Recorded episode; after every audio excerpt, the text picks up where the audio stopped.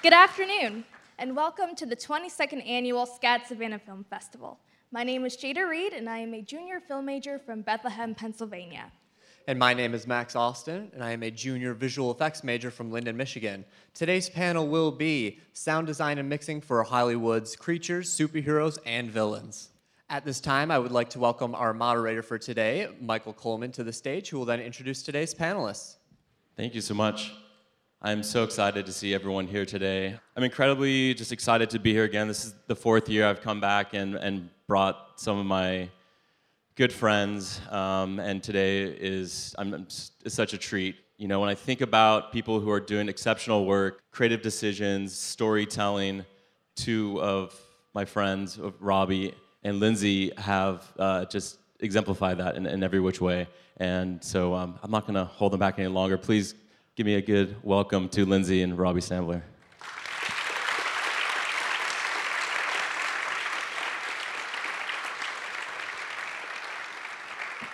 As you can see, both Robbie and Lindsay have worked on a lot of films that I'm sure many of you have seen. And uh, we picked out a few that maybe aren't as familiar. So I'd love to start off before we start getting into clips, because we have plenty of clips and a lot of stuff to talk about. I'd love for you guys to just talk about your evolution career wise. Both Robbie and Lindsay work and have worked at Bad Robot, which, for those of you who know, is J.J. Abrams' production company in, in Santa Monica and Venice. Santa, Monica? Yeah, Santa Monica. Santa Monica. So maybe we'll start with you, Robbie. Give us a little background on your your your journey to and from Bad Robot. Sure, sure. Before I do, I just have to say I feel like my journey started on the Soundworks collection website. If anybody in this room hasn't been on that website, it's Michael's site that he runs, and it's absolutely amazing. If you if you in, the fact that you're here proves that you'd be interested in it, so you should really go check it out. Um, but to answer your question, um, I started in uh, the picture department um, in editorial. Um, I thought I wanted to be a picture editor, so the path to that is, you know, generally you start as an editorial PA in cutting rooms, and then you work your way up to becoming an assistant editor. And um, it was actually while I was an assistant editor, I saw a, kind of an interesting void, like a gap that existed in between picture editorial and sound editorial. You know, more often than not, it's they happen in different places, and sometimes picture editorial is moving so quickly. Um, there was really an opportunity to start doing sound editing and sound design in the Avid. So, as an assistant editor working on JJ's films, that's kind of where I got my start. How about you, Lindsay? It was a little different. Um, I got my start. Uh, oh, and first of all, thank you for having us here. Um, it's a pleasure. Um, but yeah, I got my start after college. I moved to Santa Monica and started in the commercial mixing world. Um, mixing commercials was there for eight years. Um, it's a great life and uh, really puts you uh, well, it gets you very prepared for the film world if that's the move you want to go to, because uh, agency, ad agency uh, clients are just as demanding as the film and TV clients. Um, but yeah, I wanted to try something else because I started in commercials and I wanted to get into more long form. Uh, material and i had a friend um, you know you move to la and you just make friends everywhere you can and uh, i had a friend who was working at bad robot and said, Hey, we're trying to start an in house production team here. Would you like to join? And I was like, Yes, of course. uh, and so then that's where I met Robbie, and we worked on our first film, which was a horror film. And that yeah. was so much fun. Horror films and sound in horror films is like, it's so much a part of the experience. So that was a great first outing that we had. It was really fun.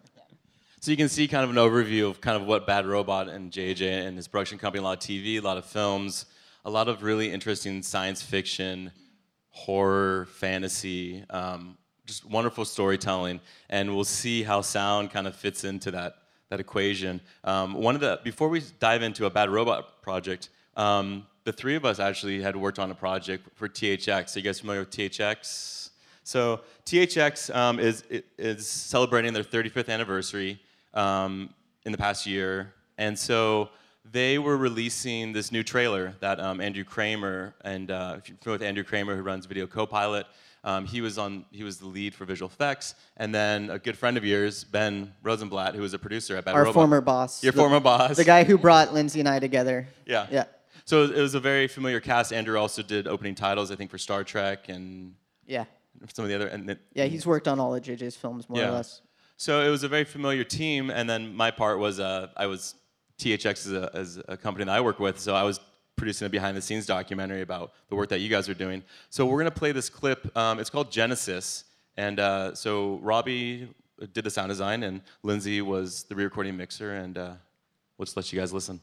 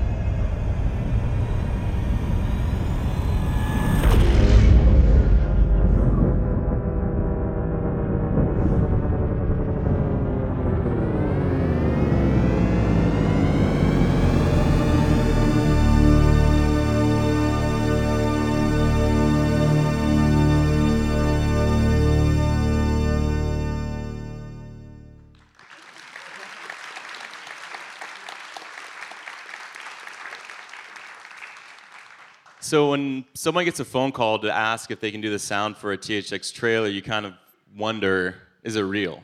What, when, when Ben reached out to you guys and told you about this project, what did you guys think? I mean, I was like, what?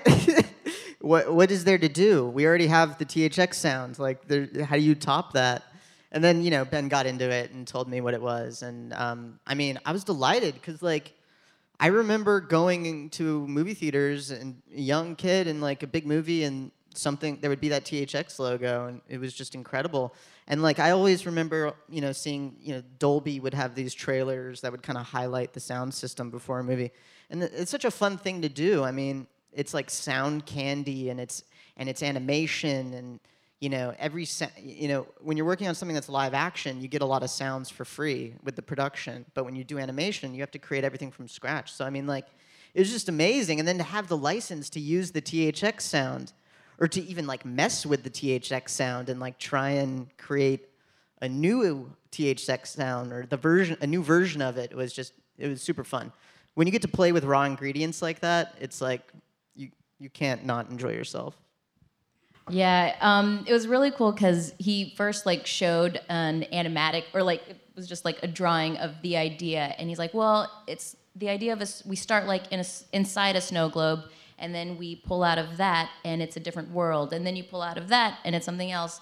And so I think um, Robbie did a great job because you know you hear hints of the deep note like throughout the piece and and not too much or anything it's like you hear like little tastes of it here and there and so it was fun to work on that and just mix it I mean, it, it was this the craziest amount of panning you've ever done. oh my god that well that that's the name of the game with this with this spot too because i had to work in the thx spatial plugin um, which is different than at mixing in Atmos or anything. You can't, the panning doesn't really translate. So um, yeah, they, but they really wanted to create this spatial mix that you would basically listen to it on your phone and you could, you would be able to feel the panning uh, with this phone that they're introducing. But uh, yeah, it was, Yeah, I it was remember- wild and amazing. Somewhere in your B-roll of the of this stuff, there's like you see the all the panning, and it's just like it, it's just balls flying. So for you guys, it's it's a what's the 60 second spot or is it is it right six, is it 60 ish? Maybe yes. It's 60 seconds. That seconds. sounds about right. We- We've been it, it came out in August, but we've been working on it indirectly on and off Yeah, for we a year worked and a on half. it for over a year. Yeah. Yeah. I I mean, it's it's.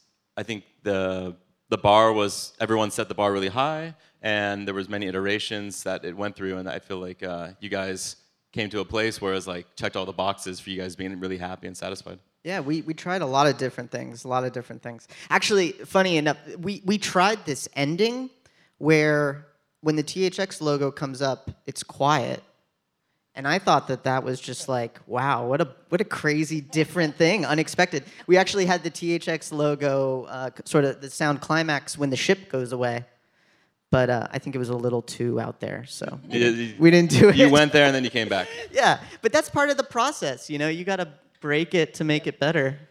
That's awesome. Um, all right, so we're gonna shift gears and jump straight into a film. How many people have seen 10 Cloverfield Lane? Are familiar with it? All right, fantastic. So it's a film that came out uh, 2016, and this for you guys, I think, uh, was the fir- wasn't the first time you guys collaborated, was it? No, but this this is really it, this was like a first for a lot of people on the crew. Like Dan Trachtenberg, who directed this film, is his first feature film. Stefan Grube, who edited this film, is his first feature film. It was not our first feature film, but it was our first big outing with J.J. Abrams behind us, producing in the roles that we now have come to live in.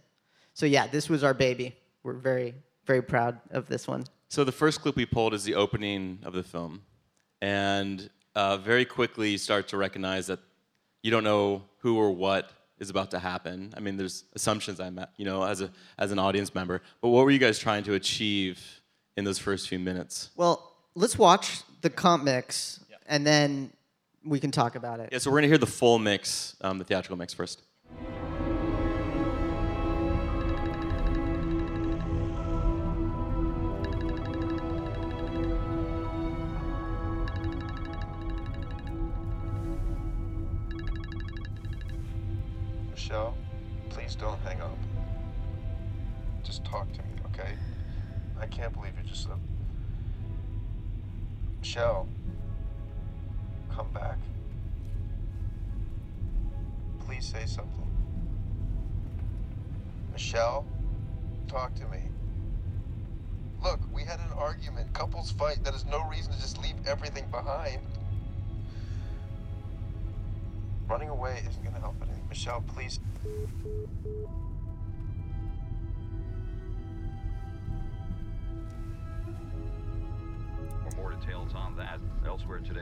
Has still not been restored to many cities on the southern seaboard in the wake of this afternoon's widespread blackout. There had been some inclement weather in the region. The problem seems linked to what authorities are calling catastrophic power surge that has crippled traffic in the area.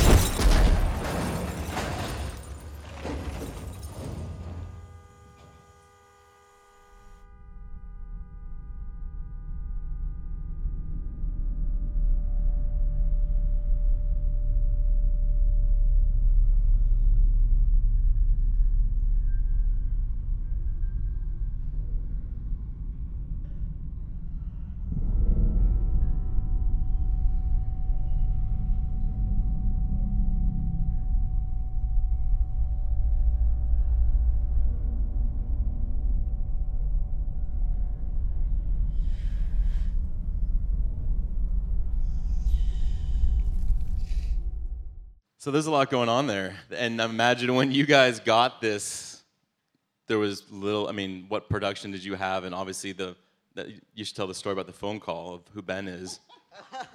Uh, fun, Lin- Lindsay, you tell them. Okay, it's a fun fact. The boyfriend, the voice of the boyfriend is a friend of JJ's, uh, who he pulled in a favor, but it's Bradley Cooper, who is the phone voice. And uh, I, you know, JJ just said, "Hey, can you read these lines? This is what's happening in the movie." Um, we uh, we just need something you can just record it on your phone, send it out to us, and thank you. so it was really cool. It's like, okay, here it is. Here's Bradley Cooper's voice. Put it in.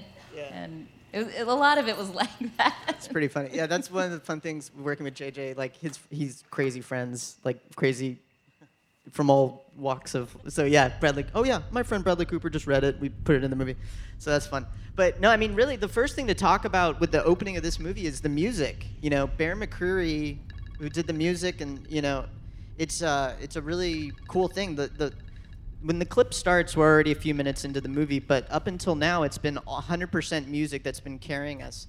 And um, that's a really interesting and bold way to start a movie with just music and the first four minutes. There's no dialogue. There's barely any sound effects, or, or none at all, actually.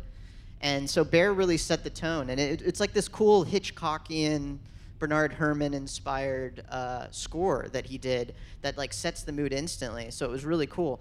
And then you know the when the clip starts, she's at the gas station, and this is really we're trying to set up how our main character Michelle relates to the outside world in this scene. You know, it's just a it's just a quick beat with her filling up her car, but um, the idea of making the world around her kind of scary and foreboding and make her feel like she might not be safe in this place. So we did some subtle things with like the sound design of that truck and like making it really beefy and scary and almost like a monster. And then in the mix, really featuring bass in there um, to kind of give it a foreboding thing. And then, you know, when we get into the car, the, the way the mix is designed, you know, with the you're just listening to that voice and you're in a kind of a quiet car. So it's it's a perfect setup for what then happens when the car crash, you know. So something that Robbie did, which is pull out. We're uh, I just want to play just the effects stem. So we're just gonna hear the isolated car crash, basically. Um, so let's just play from here, and we can kind of see what that sounds like.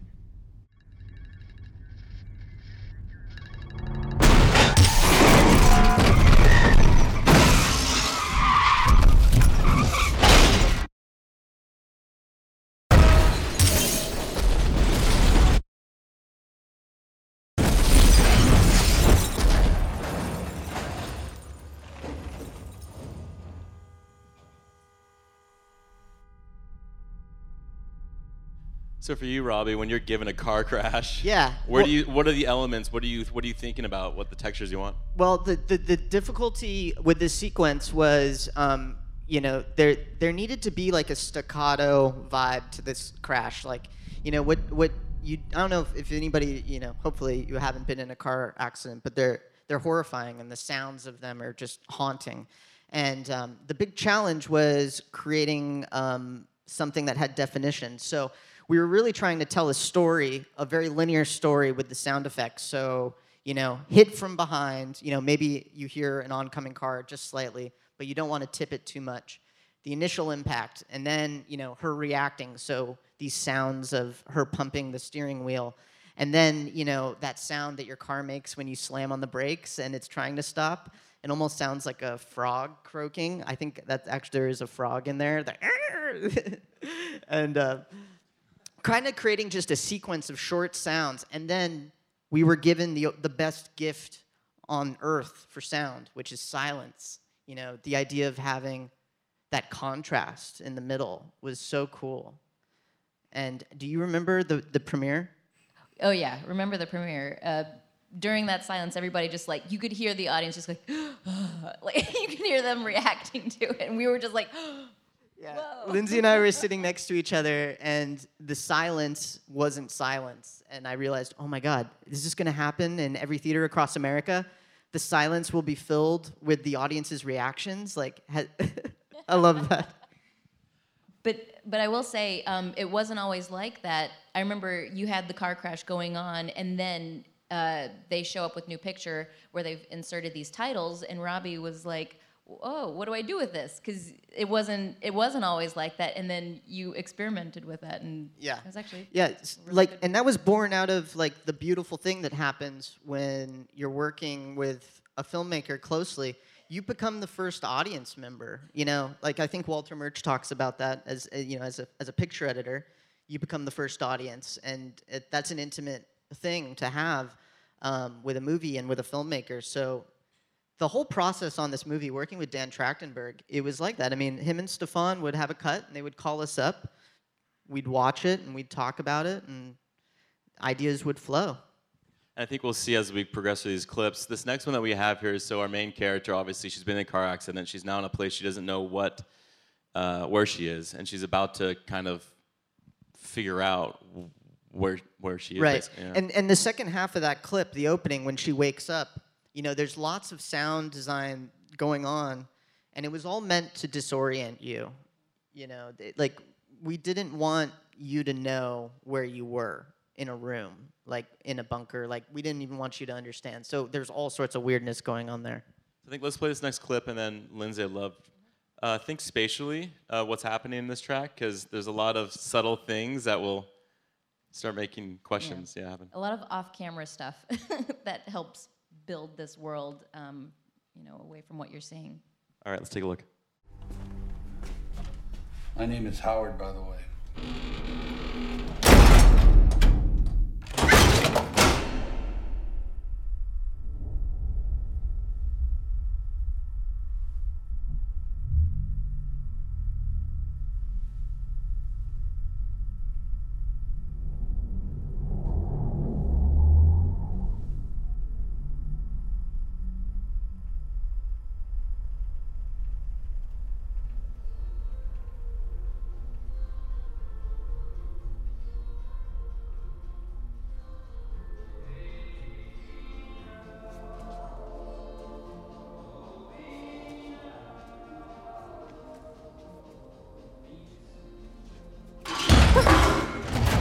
God. Oh, shit. I'm sorry. sorry about that. Uh, I didn't mean to scare you. Are you, um, um, are you hungry?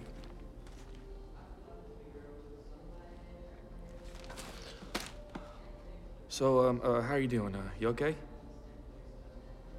What is this? It's a bunker. Your room's a little bit of a fixer-upper, but I mean, at least you got a door. Scary door, but you still got a door. How long have you been down here? A couple days, I think. You know, it's actually kind of hard to tell with uh, no windows, sunlight, or anything. I mean, how do we get out of here?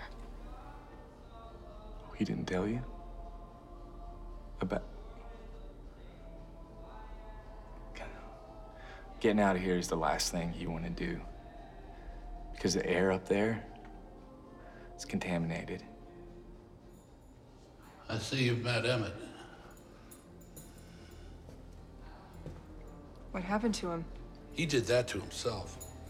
And his stumbling around isn't helping anything. What you heard earlier was him knocking over a shelf with a whole week's worth of food, which he's sorry for, correct?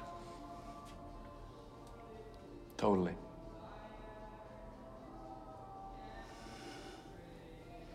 Let's go. Bathroom time.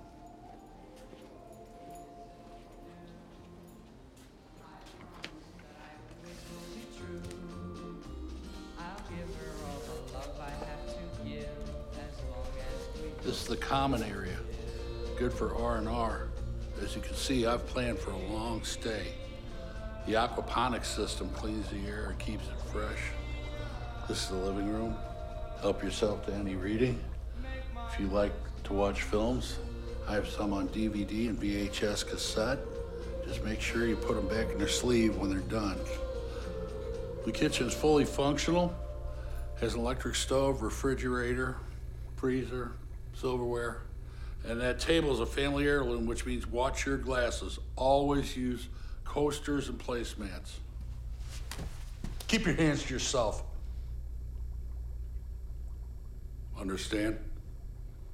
No touching. So something about these films is they're really patient and they don't. There's not a lot of quick cuts, and that gives you guys the opportunity to do some interesting things. So can you talk about building a scene like that? Because uh, the, sometimes the lack of sound is just as unnerving as having sound.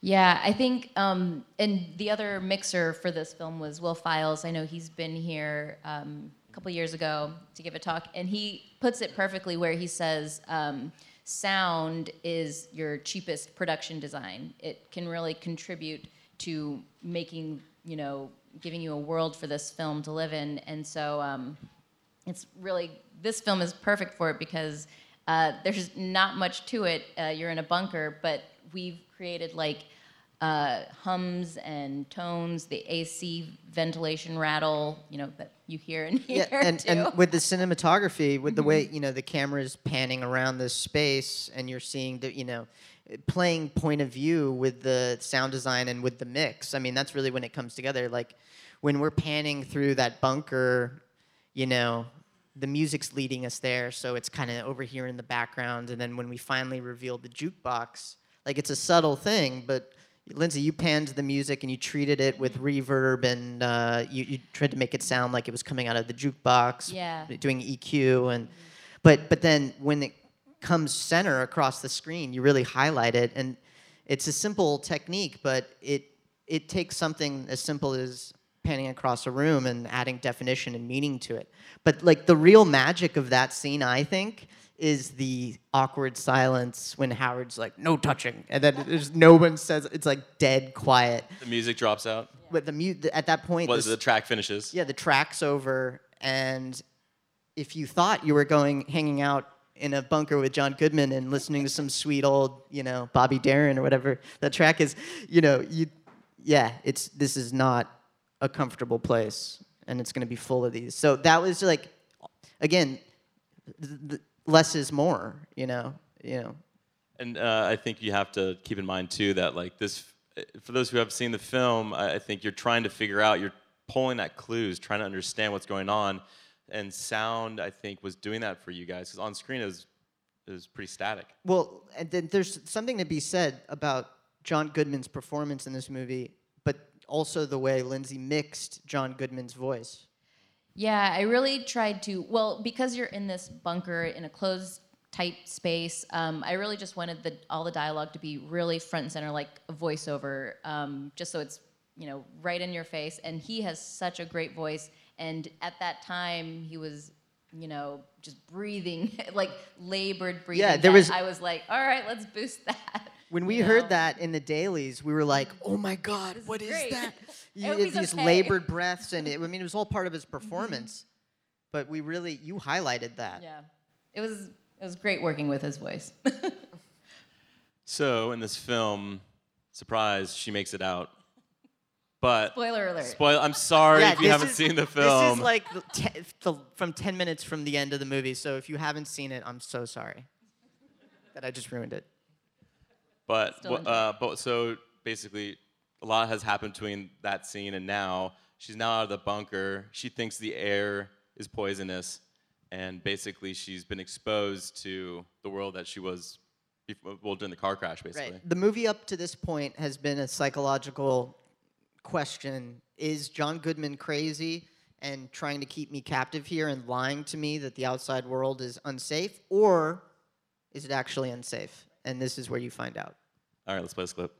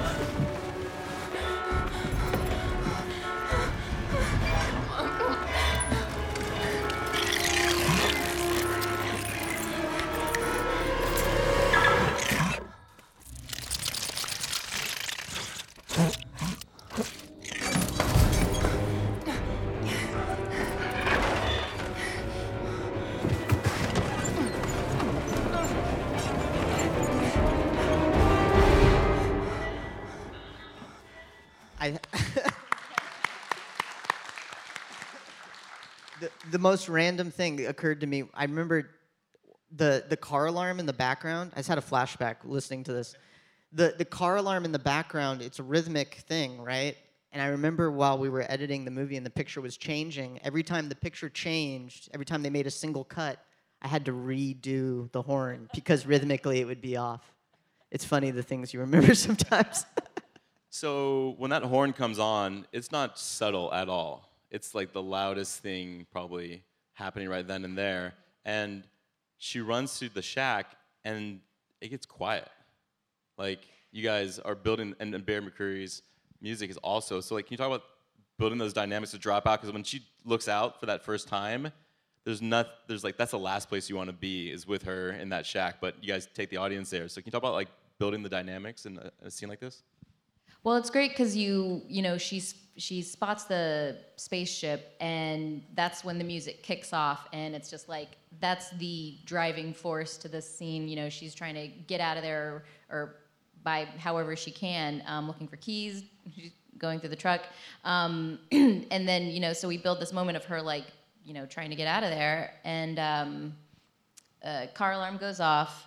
Uh, she runs to the shack, and that's when we just kind of drop everything. Um, you know, we'll drop the music, and it's just the sounds of nature, uh, her breathing. Um, that she we we brought her in to well, we brought her in to record her for extra lines and for her efforts. Um, something you do just so you can be with them because you can't always hear their efforts in the production track. And that So stuff is so important emotionally. Like there's some there's a, there's like a common theme with these things where it's often the smallest detail, you know, that that really gives you a through line emotionally. Like very early on when we're working on these films before we bring the actors in to record the efforts and whatnot, I'm very often, in fact, I did this whole 10, you know, the whole last 10 minutes of the movie, I went into the ADR booth. Was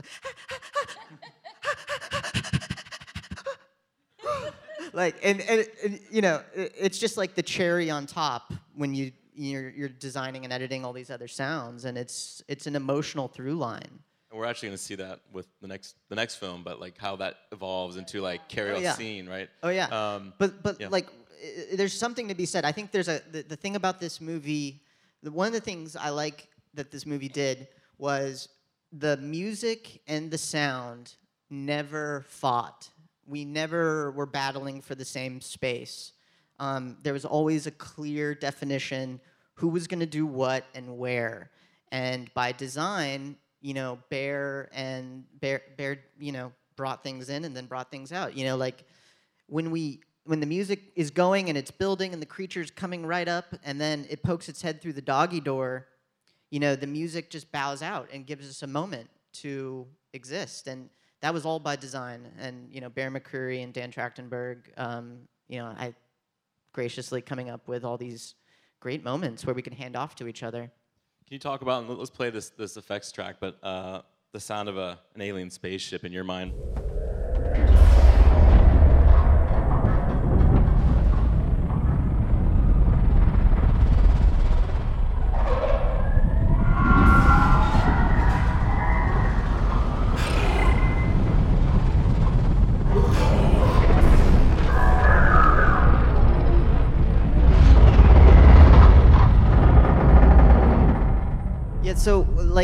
Could see it like has tentacles and it's like a hybrid mechanical organic thing. Um, so you know, uh, but the the thing about when you're working on sounds for things that don't exist, you need to look at it visually and kind of do something with the sound that people can understand. You know, so like using jet sounds and things that helicopter sounds and things that we know can fly, you know, um, when you do something that you can relate to in a real way, and then you mix in the weird, right? So there's a ton of like very strange elephants, and you know, I, I went full crazy and just threw everything that I could at, at this movie. Um, as far as sources, um, but there, there is an interesting thing that we did where we tried to make the ship and the creature kind of seem sm- intelligent and not just animalistic. And um, we subtly hinted at that by making sort of language callouts. So there is like this moment with, as the ship's dropping off the creature, it almost sounds like it's saying something over the loudspeaker to it. And then in this moment, we actually put some radio calls in for the creature.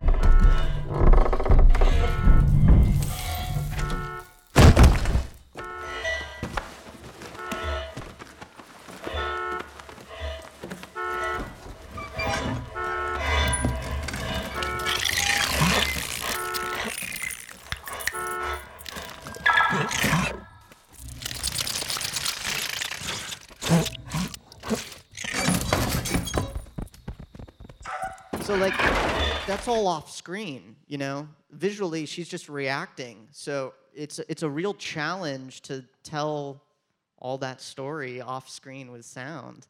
And um, the way I always do it is you look for that little nugget that you actually get on the screen, and you design that, and then you can kind of deconstruct that to learn the rules and come up with a motif that makes sense. You know, like a big thing I think that carries through that is the breathing. Um, and we arrived at that by using, you know, sort of animal grunts and breaths, but then we treated them in an odd way that's a sort of metallic breathing vibe. Um, and we actually ran all those sounds through a metal pipe and recorded it back to create that sort of strange, you know. So what you want as an audience member is to see it and hear something that makes sense, you know, because we're so good at, you know, oh that doesn't like, it doesn't look like that. It wouldn't make that sound. So it has these like metal tiles on them so that is what informed the breathing. There's also another little key element of you mentioned the uh, scotch tape. yeah yeah like the stretchy yeah. So you know we're always listening you know sound people we're always listening to the world around us and you know you hear a cool door slam you're like whoa that's a, i have to record that or a squeaky wheel or whatever it might be. And uh, yeah that was just packaging tape like you can get like really crazy sounds out of packaging tape and you can like perform it so um, yeah one of the elements is the creature's neck is sort of elongating is just uh, packaging tape So uh, we're gonna shift gears. We're kind of ramping Gritty, up, just dark. pretty much. Uh, Just, I- I'd say I think Cloverfield Lane is more science fiction, but then like we take a film like Overlord, um, which which came out in 2018. Um, have, has anyone- anyone seen Overlord? A few people. Fantastic. got a few yeah Um, and it's set up the premise of what Overlord is, because we're, we're, the first clip is actually the opening of the film, but uh, maybe just uh, how that actually how the opening maybe kind of tells people how it works. Well, uh, you're in. This is during World War II, and uh, just a day or two before D-Day. Um, I'm sure everybody's seen Saving Private Ryan, right? this is like the day before that, before they stormed the beaches of France, and um, uh, some soldiers go behind en- enemy lines, and this the, the paratroopers go behind enemy lines and um, stay in a French village, um, meet the Nazis, and they're conducting. Yeah, not all is not all is what you think it is. So, um, yeah, they discover some crazy stuff. But it starts as like a, a war movie, like a typical war movie. And but but you mentioned Saving Private Ryan, and that's like you know when you're doing sound for a World War II film, that's like going to be rated R and gritty, and you know, uh, the bar has been set. So. It was very challenging. So this first scene, opening titles, let's, let's play it and then we, we can talk about it.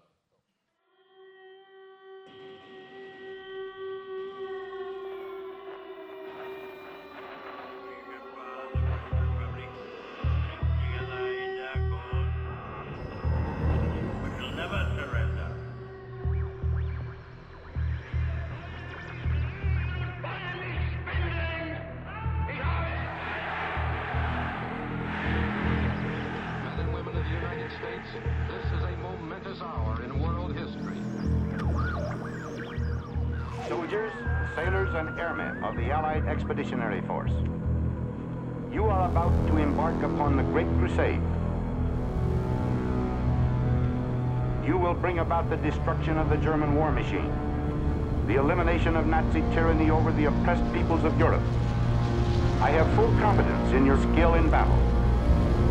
The eyes of the world are upon you. We're gonna stop there. Yeah, that's good. So talk to me about the use of sound in the opening titles, because that's a choice that you guys had kind of made. Yeah, so the well, was it Nate? Nate Orloff had built like he they Uh, took, they the assistant editor, Yeah. the first assistant editor on the movie, built what you, you know, the dialogue build. yeah, he definitely like he created the shape for that intro for us. Um, it was up to us to you know get the great sounding recordings and futz them up again. um, and it was a task actually to when you put everything together with those voices making them sound so thin and using I think I use like speakerphone and futzbox to you know mess with them. Plug in nerds, we can have a Oh, talk yeah, afterwards. So much fun. You- that's when you like really play. but um, you like futz them up, and then you are given this music that's huge and wide and full, and and that was a, a big task to mix. But one of the things I did was um, since we were mixing this in Atmos, um, those dialogue bits were I created made them objects and um, really like increased the size of it uh, just to make it fuller um, and that really helped bring it through. And then of course you have the planes and bombers and all of that. Yeah, and all sorts of radio futzing and um, you know, uh, radio communications going in and out of that stuff. But I mean, like the thing about this that I just love, it's like there, there's a, there's always these these moments in films that are like prime real estate. Like if you can get in there, you can do some serious damage. And to me, like there's no, it's always the beginning and it's the ending. You know, the very first thing you hear in a film, and the very last thing you hear in a film. And when you can utilize those places I, and do something interesting, like I love that. I'm into it.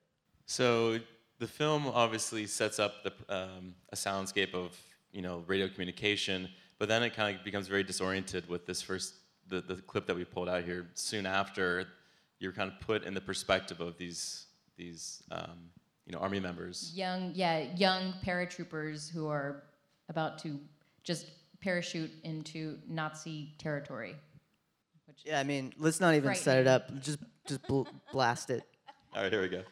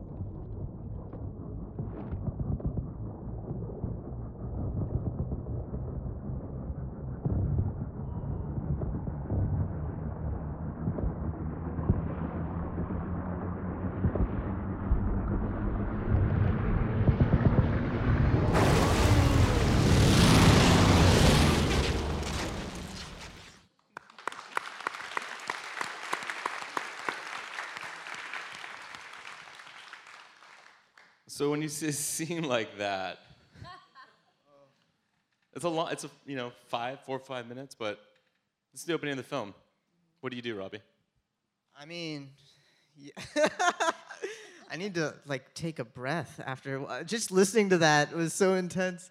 Um, yeah, I mean, yeah. So from the very beginning, you know, the bar was set with like the intensity of the opening of Saving Private Ryan. We we definitely had discussions like, yeah. So like, if it doesn't sound as good or better, like we're we're you know that's where we have to go for so um, unlike you know 10 cloverfield lane which for the most part was full of like these real subtle sort of delicate sound moments this was nothing like that and we really wanted to just put you in the experience and i mean you know with this it was like the first thing you do when you get it is you have to source the material so I researched, you know, that plane, the C-47 that they used, um, and I actually found one in Palm Springs, which was like, you know, a short drive. Um, and um, I had contacted the museum, the Air Museum out there, about getting access to it and recording it. And we were going to do it, and we ended up not doing it. You know, we just didn't have the time really, and I was able to source some recordings from sound libraries that have already been made. But it's funny, like with the propellers and, and that plane, like you, you get all this source, you know, accurate material, historically accurate, because you want it to be real. But sometimes it's like not as cinematic as you want it to be. So specifically with the plane and the engines in that scene, for the longest time, it was the actual sound of the C-47.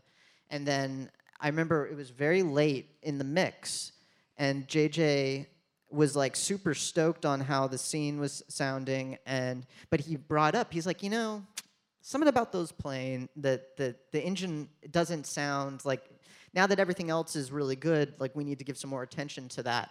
So and this is kind of interesting i think like the the thing that we arrived at for creating the engine was you know you're sitting in the fuselage and you're on the left and the right you have different propellers and the way those airplanes worked was in the cockpit, there's two levers that are next to each other, and it's you know acceleration and deceleration. And because it's not you know computer controlled, it's analog. Um, even a really good pilot might not necessarily have the right engine and the left engine in exact pitch and frequency with each other. So um, we ended up taking two individual prop recordings from like a modern prop plane. And then over the course of the scene, we performed what the pilot was doing in accordance to the picture. So at certain moments, he's diving, so we needed to really increase the throttle. In other moments, we wanted to create some space for some dialogue to exist, so we, we, we brought down the RPMs. But if you listen really closely, the left and the right are at different pitches, and it really kind of creates this natural Doppler thing. Something you mentioned was dialogue, and in this scene, you found that dialogue, the emotion of the guys, that what they're experiencing. And we have the stem here, and I'd love to play a little bit of the section. We can hear what, what the isolated dialogue sounds like first, and we can talk about it. No, you can't tell.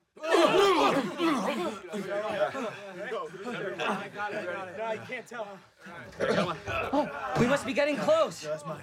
Hope nothing goes wrong. We missed our drop and land in the middle of a German squad or something. Nothing's gonna go wrong. Because we both know what the Nazis are gonna do to a guy named Rosenfeld. Nothing's gonna go wrong. That's great. Just a little crowd hello, ladies. Hold your seat and stay calm. We jump when the light tells us. Isn't this fun, ladies?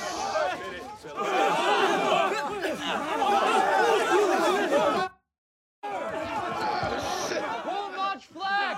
We're gonna have to drop a couple of clicks south. Copy that.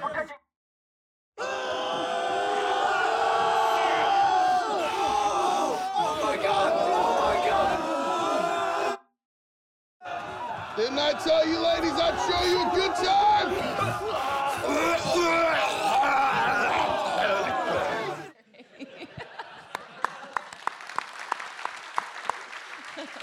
So, you guys caught the oh my god, oh my god. Robbie, what's the story behind the oh my god guy? That so in does everybody remember the trailer for Cloverfield, the first Cloverfield movie trailer? So there's the moment where the Statue of Liberty head comes into frame and you hear somebody screaming in the background, "Oh my god! Oh my god!" So the person who screamed that was Bryan Burk, who's producer of all, all, all those movies and um, a friend of mine. And we've always tried to like put that in Cloverfield. it's, like our own little Easter egg. Uh, Oh my god!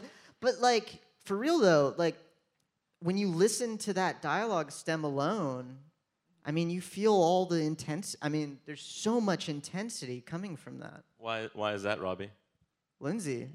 Wait. It was Lindsay. You're, you're missing a point I, here. I'll tell you about the Robbie, explosions Just and take stuff. credit. No. Well, I d- my voice is in there. He's the oh- you're the oh my god, right? I'm the oh my god.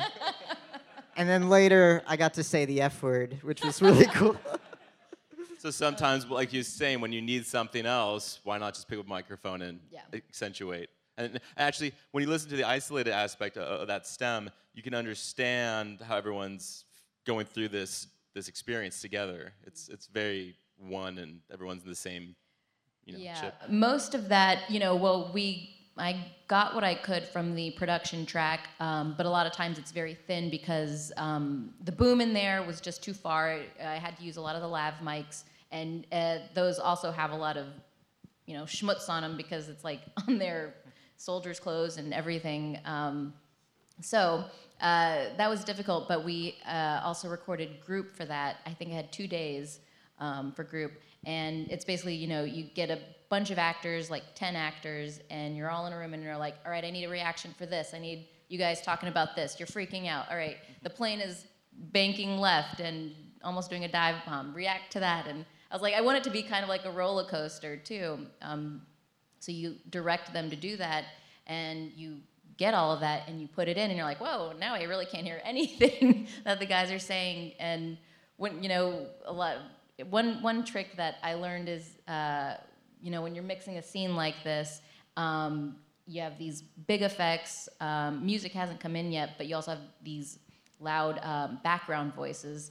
Um, and you're like, I'm trying to hear what they're saying. Is it the effects or what? And it's really just like dialogue that was getting in the way of the dialogue. So, you know, if you can carve out, you know, a spot for the dialogue to shine, even with the group yells and everything, that'll really help. Um, but yeah, it was a lot of fun to. Yeah, there's a lot. There's the only so many frequencies, you know. The re- it's like, yeah.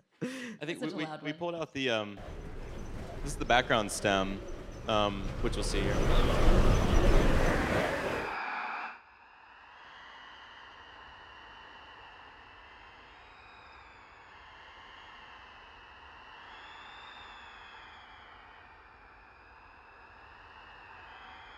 Yeah, so this wind, I, I was inspired. You know, you're always trying to relate things, even if it's as extraordinary as this, to experiences you've had in your life, right? So I, I haven't jumped out of a plane into into war, but I have ridden a, a scooter, a Vespa, around town. and no, but like, you know, even at 30, even at like 20 miles an hour, 25, 35 miles an hour, when you have a helmet on and the wind is blowing at you and it's like going into the crevices of the helmet in your ear, you get like this howling sound. So I, you know, I was riding a Vespa to and from work at the time, and I would hear that wind. I'd be like, oh, I got to do something like that when he's jumping out of the plane. That just felt right to me. So in the mix, you barely hear that, but it's in there, and it's a high enough frequency that there's nothing else really happening up there. So it it cuts through. But um, yeah, relating things to your own experience is always uh, helpful. Um, we have a few more clips, but for the sake of time, because I want to allow you guys to ask some questions with these guys, um, I want to jump to Auntie or well, this is this is let's see, this is. Oh, Oh yeah. let- let's actually let's play this real quick. We're gonna Yeah, try yeah. to get as much as we can. So this is when they're yeah they landed.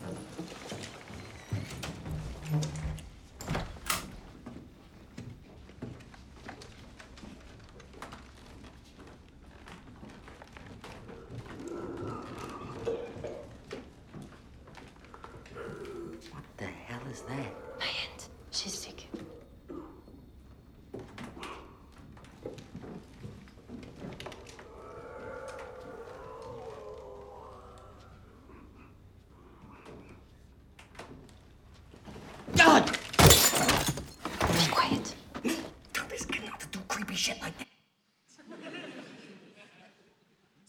There's an opportunity there. It's like the setup, the sound is drawing you in, and you created this kind of character voice of this auntie. So let me play the next clip. I think then we can talk about it.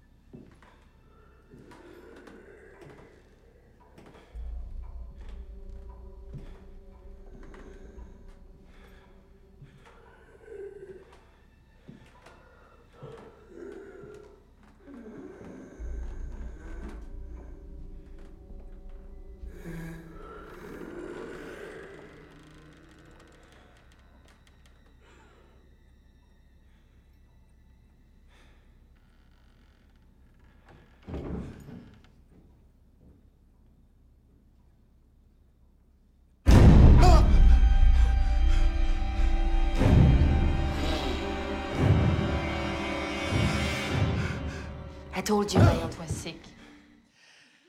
So there's something that happens in a lot of horror films is they kind of play with you, obviously, and that allows you guys. It gets it's quiet, and then it gets even quieter, and then boom, it's in your face. There, there's a trick where like you give the audience w- one thing to listen to, all- you know, something that's like makes them lean in. You're like, I'm listening to this one thing, trying to zero in on it, and then boom, we get you. So I think it's like the clock and the the, the ambient sound of this of this home that they're in, um, and just having that really quiet moment. All you really hear is the clock in the background and then you get that giant jump scare.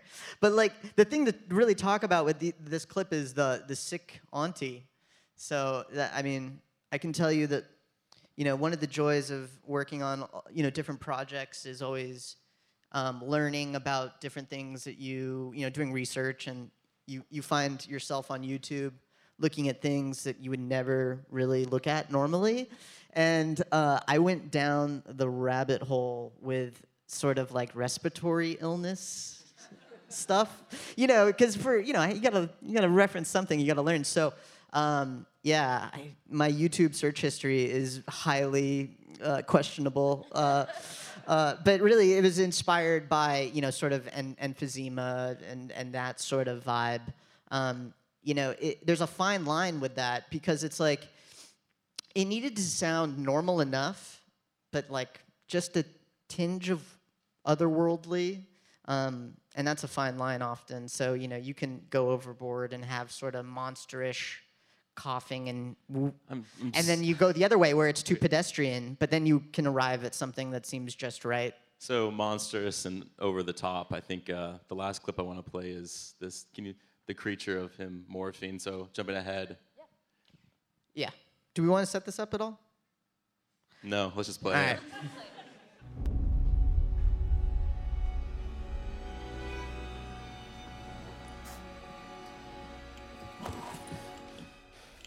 Are you doing?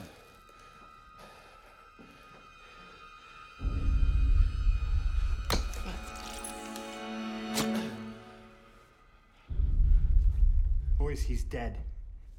Rosenfeld, get these explosives off the table. We need to move. They haven't heard us by now. They just did. Move it! Keep moving! Move! Boyce, explosives now. Come on. Your support can't cover that beach as long as that tower's still up. What are you smiling about?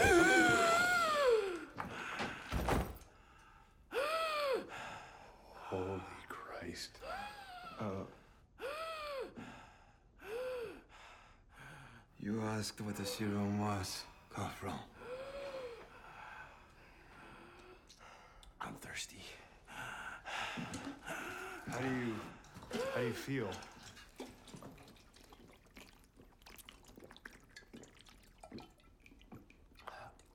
Uh, I feel really good.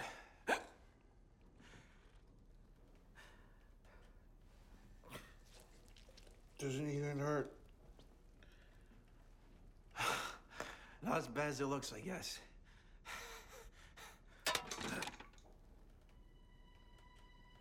That's weird. Add it to the list. Chase? Huh? Can you stand up? Yeah. Oh, Easy. Is it hot in here? Mm. I, I feel hot.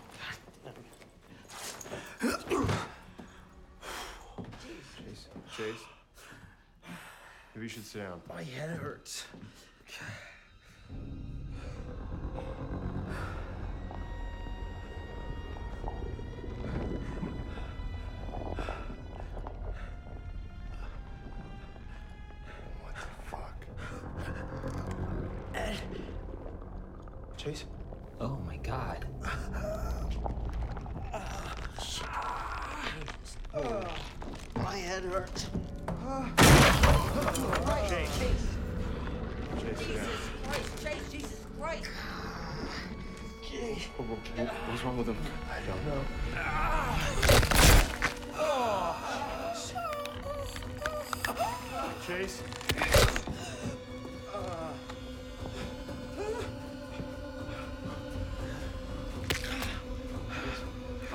Shoot him.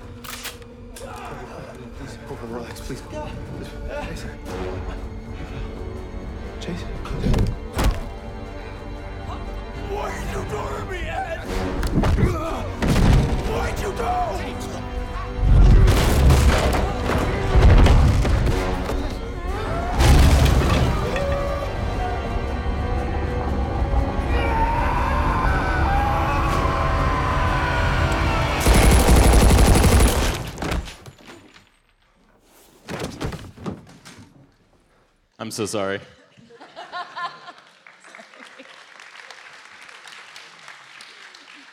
Uh, not to leave you on a high note, I mean, or anything, but uh, Yeah, it's super like David Cronenberg body horror. Just yeah.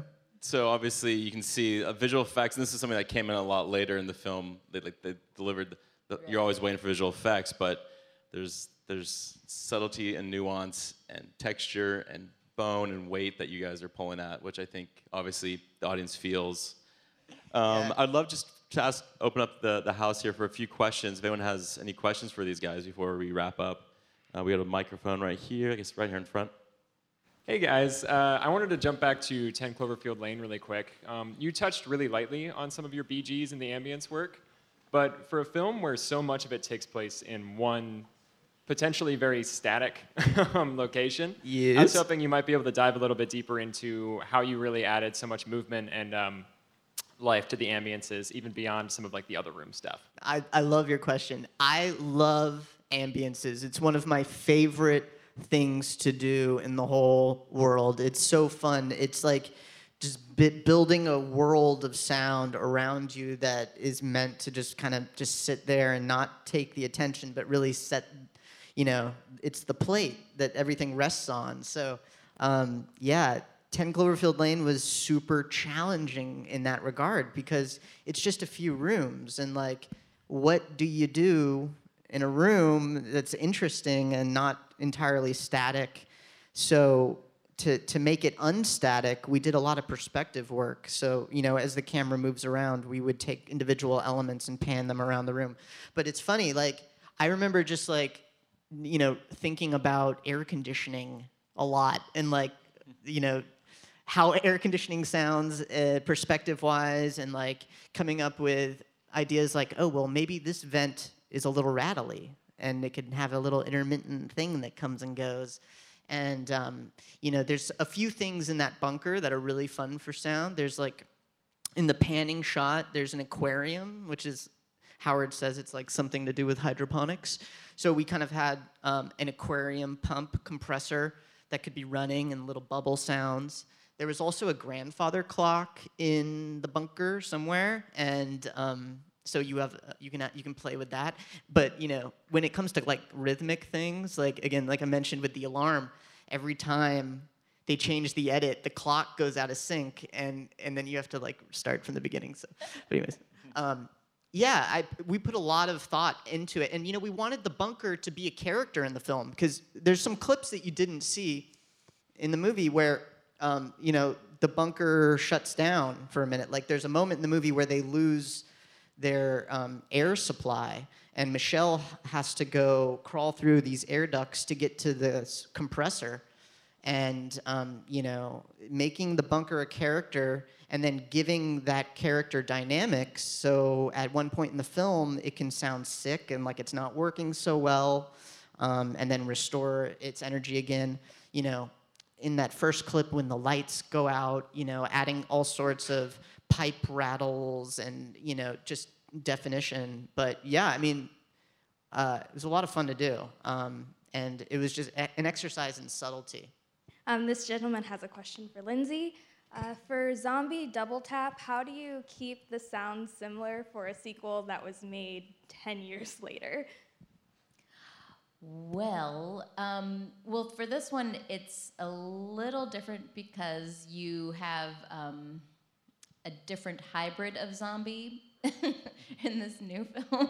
I love like you become an expert on. You're like, well, there's a hybrid zombie, and it's slightly more. which is which is um, I guess like one of the points of the film too. Um, I actually did not work on the zombie noises, but uh, that was the idea. so I can't expand too much on it. I mean, I could kind of give you an answer that, it, like with Star Wars, like when you're working with, you know, on, on episode seven, The Force Awakens, and episode nine, you know, you're dealing with sound effects that were created in the 70s uh, or the 80s, and you're bringing them back in an interesting way, and or you're maybe you're, you know, adding some fidelity to them and whatnot. So, yeah, when you're working on sequels or established worlds, you kind of already have an aesthetic and a framework to work within. Sometimes it's really nice because you're like, you don't have to figure out the aesthetic yourself. There's already a bar and tone that's set, so you just play within it. I hope that relates to the Zombieland. I also had a question about Zombieland Double Tap. Um, I actually just saw it. Um, I thought the mix was fantastic. Um, could you elaborate a little bit on how you approach the mix for the different title sequences, specifically for the rules and the commandments? So, and I will say on Zombieland, I was a dialogue editor.